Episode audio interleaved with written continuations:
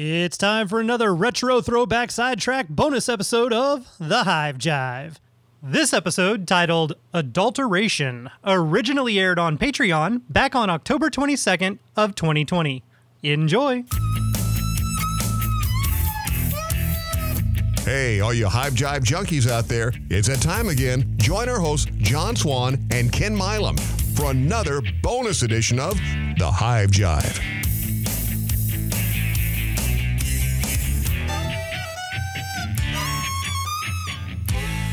Mics are rolling. We're on. We are rolling. No, we're sitting here talking on the damn mics. Are we? Are you sure? So, all right. So we we literally just finished up as far as timeline goes. We just finished up Monday's episode. Um, this is uh, an hour and a half or two hours removed from when we first started Monday's episode. So we have been baking in a hot box of you know, well, the the uh, rehearsal studio. And uh, as you may have heard us mention partway through the episode on Monday, there is a band somewhere in this building, probably close by, based on on how loud they are. And we are we are in like double doored rooms with padded walls, and yet we can still hear them. So if it does pick up the the excess noise from them on the recording, um, I won't know, you know, obviously until later in the week when I record or uh, edit this, but that's what it is. So if you do hear like weird little beats and music or tones or something in the background, it is another uh, another band in the building playing somewhere. And we are, um, well, I don't know what we're doing. Um, we are. We done tasted honey. We tasted honey. We got still have the fresh baked French bread. We we got the honeys everywhere up here. We ate about two thirds of that. Yeah. Yeah. Yeah. um, still got my coffee and my Coke, and I got the residue of these little spoons of honey, and and the ones that I liked are licked clean, and the ones I didn't like still have pools of honey in them. It's all the dark ones. Everything is dark honey. yeah, the dark ones. I was like, no, no, no, no, it's not so much, not so much. Um, so do you do you have any uh, burning hot topics that you would like to discuss that we could rent and rent, rent, rat, rant, rant, rant and rave about? Brett, is your avocado honey really dark? And if it if it's not, send us some. I don't know why you're always wanting people from Australia to try to send you food. You know that's hard to do, right? Well, I guess it is. Don't That's why she had to sneak it out of the country. I mean, this here is So the first question would actually be, Brett, did you get any avocado? Have have a have a avocado. Or are you doing crap. like me? Hadn't hadn't hadn't. Uh, Did you get any I would've got it avocado last honey year. this year? he would have got that last year. No, because he wasn't far enough along last year to Oh, have that's it. right, and the bloom, the bloom starting now or then. So I don't know. Technically, they should be getting the the nectar flow from it. I guess probably at this point it's already Mm-hmm. done because I think he was uh, coming into it towards their winter, into their winter. This is Florida avocado honey. Sure, it is. That's what it says. Yeah, that's what it says. Uh, I think I might have some California avocado honey coming too. Why did you order multiples of the same thing? To see if it tastes the same. If we're coming from another part of the country. Coming from another mother? Yeah. I don't know. It might not. Well, maybe. It's kind of like the the guy that you talked to on the phone about the Tupelo honey. True Tupelo honey should have a greenish greenish sheen to it when light is uh, kind of reflected off of the surface of it. Yep. And the man telling you that said, "Oh, this is how you tell when it's real." But there are several bright lights in this room, and I did hold the spoon up to it, and I didn't see any green sheen. But we can uh, we can look at that when we leave the building. We'll open it up out in the sunlight and see if there's a sheen to it. Um, but I, I just kind of think it's funny. I mean, it's it's interesting. There there are a lot of distributors um, around the world that you know they don't either they may have hives but they don't have enough hives to really fulfill what they need and there's a lot of beekeepers that make more honey than they know what to do with so they sell it wholesale to these bulk people that pick it up and then mix it and they mix everything together so that they get a uniform palate and taste. That way when it goes into the big box stores every time you buy their honey it tastes the same. He said they didn't sell to the big box stores. yeah no that guy didn't. I'm just talking in Yeah. general. Oh yeah. but Yeah, they're yeah. all going to Oh, I know, claim I know. you know they're all going to claim whatever they want to claim um, just because. And and there's there's a distributor here in Texas. There's several distributors here Oh in yeah, Texas. there is. um, but there's one of them that you know it, it'll say well this is mesquite honey well it might be mesquite honey, and we can produce mesquite honey in Texas. Um, a lot of times, it also gets mixed in a little bit with uh, the hell they call that. Oh, there's a it's it is bee brush, but it's not bee brush. Uh, Oh, uh, uh, uh, twisted acacia. I don't know. Anyhow, Acacia honey is good. acacia honey is good. I had some acacia honey. Um, it's all gone too. Mm-hmm. The not tallow. Tallow tree. Tallow's one of them. Tallow and mesquite and wahio.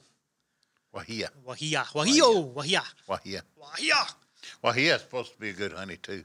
It's very similar to the mesquite, but it kind of has more of that. It's kind of like a, a. It does end up with like a little bit of a smoky aspect to it. But so the the whole point of that though is that that is labeled as mesquite, but it's actually coming from Mexico. It's mm-hmm. not even coming from Texas, and the comb honey comes from Canada, mm-hmm. and it's mainly clover honey. And Oh, we got some clover coming too. Okay. so anyhow, um, yeah, but I mean the, the whole point of it though is that it you know they they may claim this or that or the other, and and it may come from stuff you know from other places, but a lot of times it's not even necessarily theirs. And we had uh, Jacob was looking around at stuff. Jacob gets all fired up, and rightly so. Uh, but he was doing some things, and he found online where it said that I don't want to misquote what he said, and it was a, st- a statistic, so it could even be wrong. But it was like seventy-five to eighty-five percent of all commercially produced honey in Australia is adulterated, and has either syrups or sugars that are mixed in with it to dilute it down to spread it out so that they can make more. And but then, you know, and at first he was like, "Wow, I can't believe that because you know they're so stringent on all of the rules and everything else." But then when he did a little more research, a couple days later, he sent me another thing and he was like, "Oh my god, 75 to 80% of all the stuff in the United States is Same adulterated." and that's the truth. And you know, a lot of that is because some of that is imported and the people that are exporting it do it. They cut that down with rice syrup or sucrose syrup, um, high fructose corn syrup, or just corn syrup. And those things don't have a flavor, but they're sweet and they're thick. And then the honey has a strong flavor. So when you mix them together, a- it doesn't take a lot of honey to give it the flavor of honey. And it already has the consistency. Yep. So you end up with a sweet honey spread that's not honey, or it's got honey in there, but that's not all. But they try to pass it off as that. Um, other places will go through, and and this is why, like in the main segment, we made a distinction between filtering and straining. But a lot of your big bottlers will turn around and they will heat the honey almost to the point to where it's not pasteurized, but it could damn well be close, which is bad because then that creates the um, hydroxymethylfurfural, the HMF. But they will heat the honey and then they pressure force it through extremely micron thin or uh, micron anything, filtration anything and everything out of it. everything comes out of it. Mm-hmm. And when they do that, it strips it of the heat kills a lot of the good beneficial things. Mm-hmm. The filtration process, that that mechanical filtration rest of it out. strips all the nutrition out of it and you end up with just a sugar syrup mm-hmm. basically. Even though even if it was originally honey.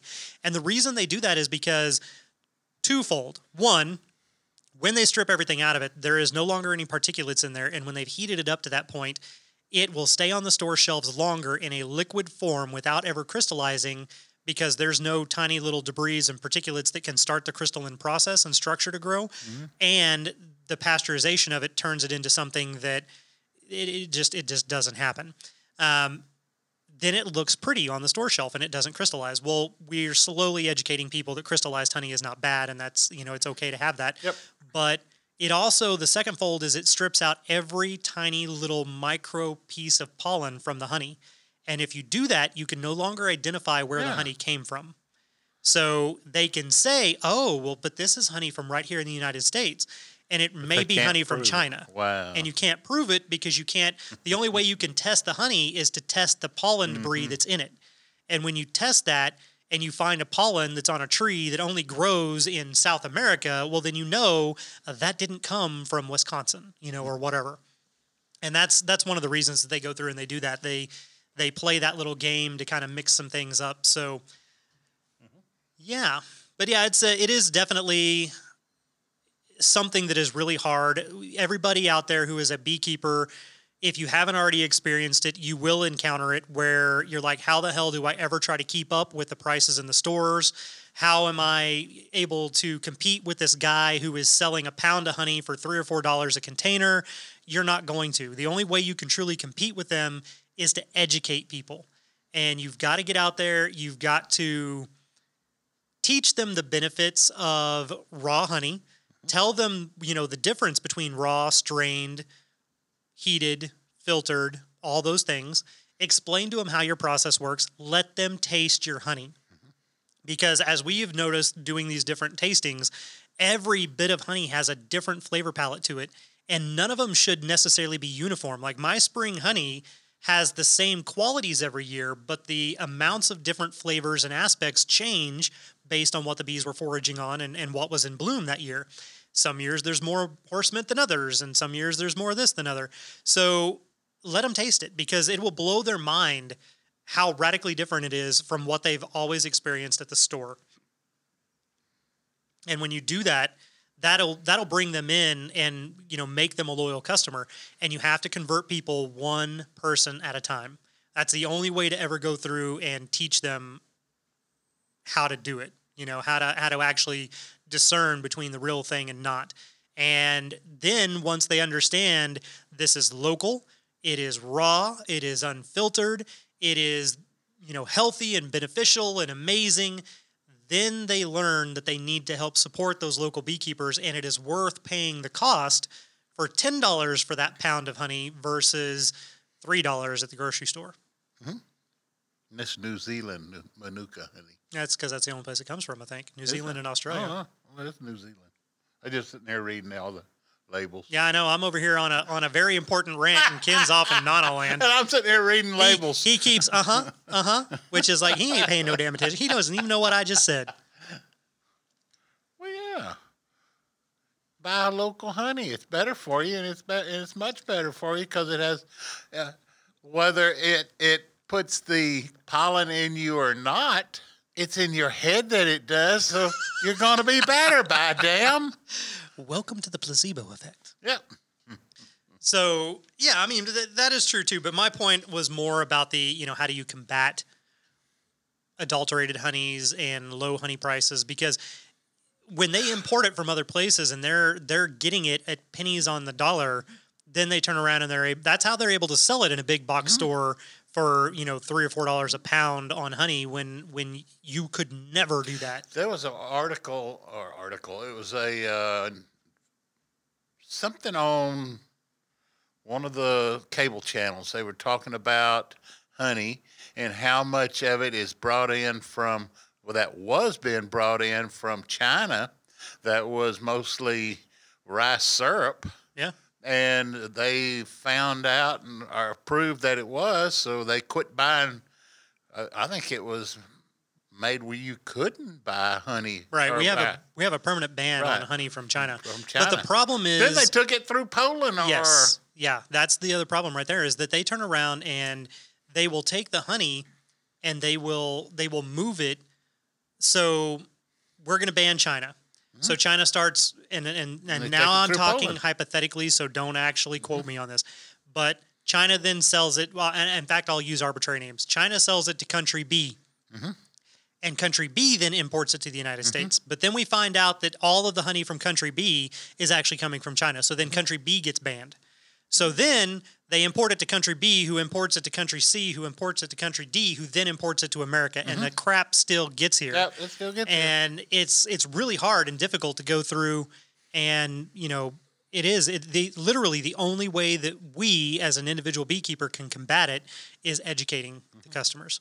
And if you have somebody who's in your farmers market who doesn't necessarily have the best moral code on what they do and what their product is, don't badmouth them to the clients mm-hmm. because that's not a good way to build that that relationship. But what you do need to do is just educate the client on what you do, why it is good, why it is beneficial, how you manage your bees, all that kind of stuff, and then let them make that discerning decision as to, oh, well, you know, I know all about this guy and I know exactly where it is. And he even said that I, you know, I can come out there and I can look at the bees and, and, you know, that's how you build that relationship mm-hmm. initially. And then after they learn that and they like the honey, they will then go and they will spread that news to other people that they know. Oh, I, uh, you know what? I found the best honey in the world. It comes from this guy over here, you know, Billy Joe Bob at the, the farmer's market.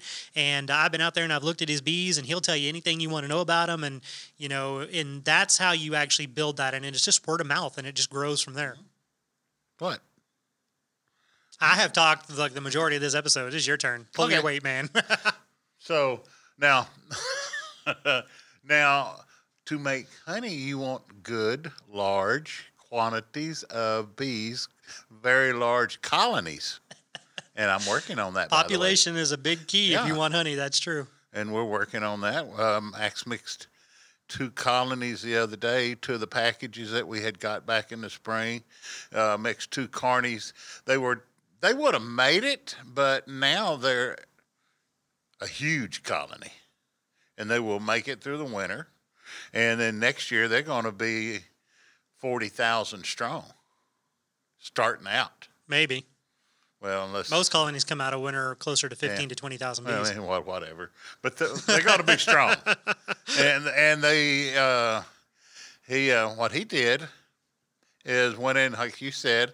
He every other frame he changed them out. He pulled all the brood out of both of them and then, then changed out and put what food is and set the other one on top. And I guess that's I wasn't there. So I was I was at the radio station doing a show when he did it because what happened was his colony, one of his one of his swarms, we had bought these uh, Italian queens, and we had put them in there and had left them in there three or four days, and we were out there. Okay, we're gonna pull these queens out. We're gonna open them up and put them where they can get into the into the hive, into the colony, and the one of them that he had uh, bought, he opened it up and he's sitting there looking at it, and and this queen comes out and just takes off flying. I'm sitting there, and he he caught her in his hand and pushed her back. And then when he moved her hand, his hand, she took off again. She's trying to go to the park. Well, so um, I, I did actually talk to him on the phone uh, after that had occurred, and so what what actually was going on there was you know those queens they were still in their cage. He let her out of the cage, and he tried to just let her straight out into the colony because they had been left in the cage for quite a while. Yeah, we had left her That colony though either was already raising a queen or had a queen hiding in there, and they did not want that We queen. had queen. We had killed the queen. Right, but they did not want that queen. No, they didn't. And so, you know, again, if they had started on their own queen cells or something else, they were determined they were going to do something else and they didn't mm-hmm. want her. Yeah. And even though she had been left in there for a while, they had not accepted her and she knew it. So as soon as he let her go, She she, was hauled like, ass. "Oh hell no!" And she was trying to get Yeah. out of there. Yeah, she did too. Yeah. Well, he ended up catching her, putting her back, catching her, putting her back. You Yeah. know, and and ultimately they killed her. Uh, when he opened her up, they had opened up the colony again before he went over and, and mixed two of my colonies. Uh, they had made two queen cells. So apparently she laid some eggs before she left.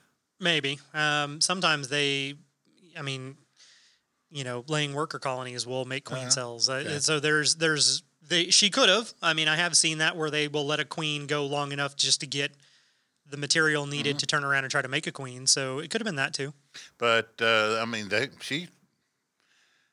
Now he's moved the corny carniolan in, and we and he says they're not trying to rip rip the cage open, trying to get to her. So I don't know. Well, that's a plus. Yeah, that's what I thought. That uh, that definitely helps out. And so we'll see. But all the rest of them, they all took them. We had six colonies over there. The other five, no trouble, none at all. But that one there, I mean, she he opened up the gate and see ya. I'm going to the park. and anybody sitting there, what the hell are you talking about park? Tell That's- them why. That was a reference to uh, one of our listener questions where the listener just felt so bad for that one queen and just could not bear the thought of trying to kill her. So they took her to the park and let her go, so so that she could live a happy life. We're not laughing at you. We're laughing with you, my friend. We're laughing with you, and this the the whole reality of the the whole scenario. Um, you know that the, ultimately that that in and of itself was a death sentence for the queen. So uh, it's like when you know growing up, your parents might have told you, "Oh well, you know we put her out to pasture." Meaning she's dead. Yeah. Um, yeah, we took Well, the queen to the park. to her? That's that's oh, we put her in the we we put her in a in the in the in the stream down there by the park. Oh, oh, oh yeah, that stream. Yeah. Yeah, we flushed it down the commode, son. Must have been a fish. Um, so yeah, you know that's that's Ken's new terminology on uh, on on when a queen is Yeah. is We'll dispatched. she out goes to park. the park. She's you know she went to the park. It's all good. And we dispatched six of them the other day. Yeah. Uh, one of my co- colonies, the package had three carniolans, and he mixed two. And he says, "Dad," he says, "that other package you got, all you need to do is feed it." He says, "There is six frames of bees in there." He says, "You just need to feed the hell out of them." So, uh, that's good. And then. Uh, the I opened up the top bars, the two top bars, and that one bunch of bees that was the feral colony that we took out of the barrel that we moved into that one top bar. They are some mean winches. and then the other one, uh, it's a carniolan. They're just as happy as they can be. And looks like everybody's in pretty good shape. We got to mix one more I've got a swarm I'm going to mix into the top bar, and I may no into the a swarm uh, to mix into the cutout, and I may mix uh, some Russians in there too. I may have a Russian queen extra, so if you So- need a queen, I, I do have to give a disclaimer here for everybody. Um, Ken, more times than not, talks about how mean certain colonies are. they are. And uh, we were having a conversation on the phone the other day, and he was saying that they're just some mean ones. They came out and they were doing this and that, and and I kill me. said, I said, Ken, did you smoke the entrance? Well, no. Of course not. And were I you had just smoker. were- I had the smoker. Damn it. But if you have it and you don't And it was lit. it, you're not using it though. So Well, I was carrying you know. Ken Ken's a bull in a china closet. and and he's he ain't got no time, no patience to get out there. So he comes out and he he does the whole Dave Dorgy version of, of beekeeping where he comes out there and and you know he doesn't puff smoke gently in the entrance. He might put some under the lid, he might not. And most of 'em I he's yanking jars out of the entrance feeders and putting lids on and putting them back in there. And then he wonders why the bees are all pissed off and trying to sting him in the chin. Oh, got stung in the chin. Uh, yeah, you did again. One of, one of the colonies, I guess a cow had moved and it had moved about three inches on the bottom board. Damn cows, man. And so instead of loosening my my strap where I had pulled it down, I thought, oh, ah, it's loose enough. I can move it. So I started pushing, pushing, pushing, pushing, trying to get it over. And it, all I did was piss those bees off. Yeah. And, and they come out of there and they said, another cow is after us. Get him. So I, I smoked them a little bit then. Didn't Oh, of do course. It, didn't After do a damn fact. bit of No, good no, though. no. They were all mad. See, the whole point of the smoke is is before you do anything, you gently smoke the entrance and then open the inner cover or the lid. Oh, gently don't- smoke don't- above the inner cover and then close it up and give it a minimum of 30 seconds to a minute before you even start dismantling the colony. Don't smoke where they pushed the, pushed it off the bottom board because they come out like a damn look like one of those uh, swarms of stuff coming out of hell where that's coming out of that front. I mean, they You were still- leaving that hive. You- yeah, but if, but it, again, it's supposed to be gentle puffs of smoke. Like if you blast them with it and it's hot, they're they yeah they're going to evacuate. Um, I got it fixed though. Well, and then good. then they got mixed. Then they all got all I'm saying is everybody out there needs to take the there's some mean bees with a big grain of salt. yeah. The, Um, a lot of that is of the 'em. beekeeping practice and the of 'em are practitioner. all of them are mean. Even the If one that stung me was a carniolan. If you're a bee in a china closet, or a, a, a Bull in a china, closet, closet? bull in a china closet, somebody's in the damn china closet. But anyway, we got them all taken care of. and the bees are looking pretty dang good. Uh,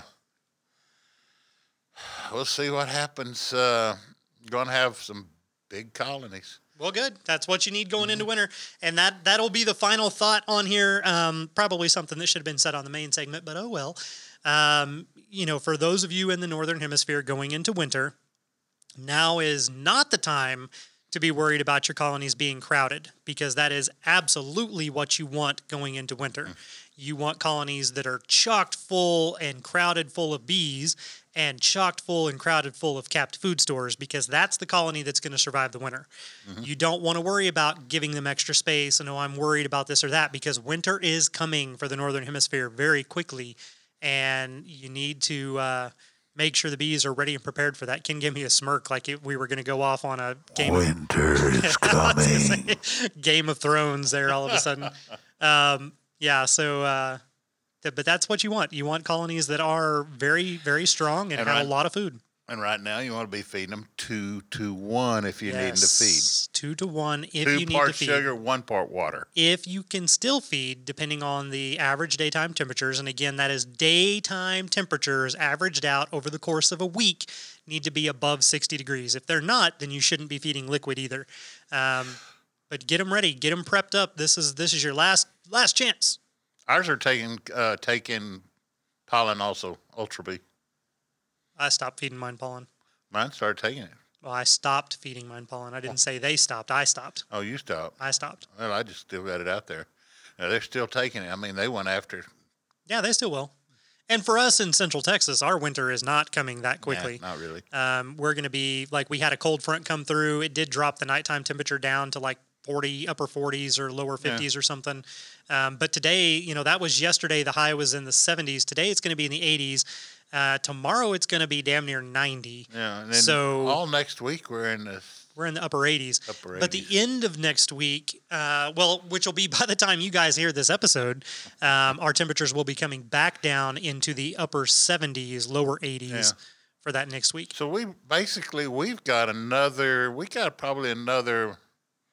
Month We have about a month before we're at dire straits. until we lock and them down. the the overall forecast says like when they looked at the long range overall on average for us in central texas Mm-hmm. we are going to have a hotter than normal winter Yeah, and drier. it'll be drier. yeah too it'll be above spring. average thank you el nina Yeah.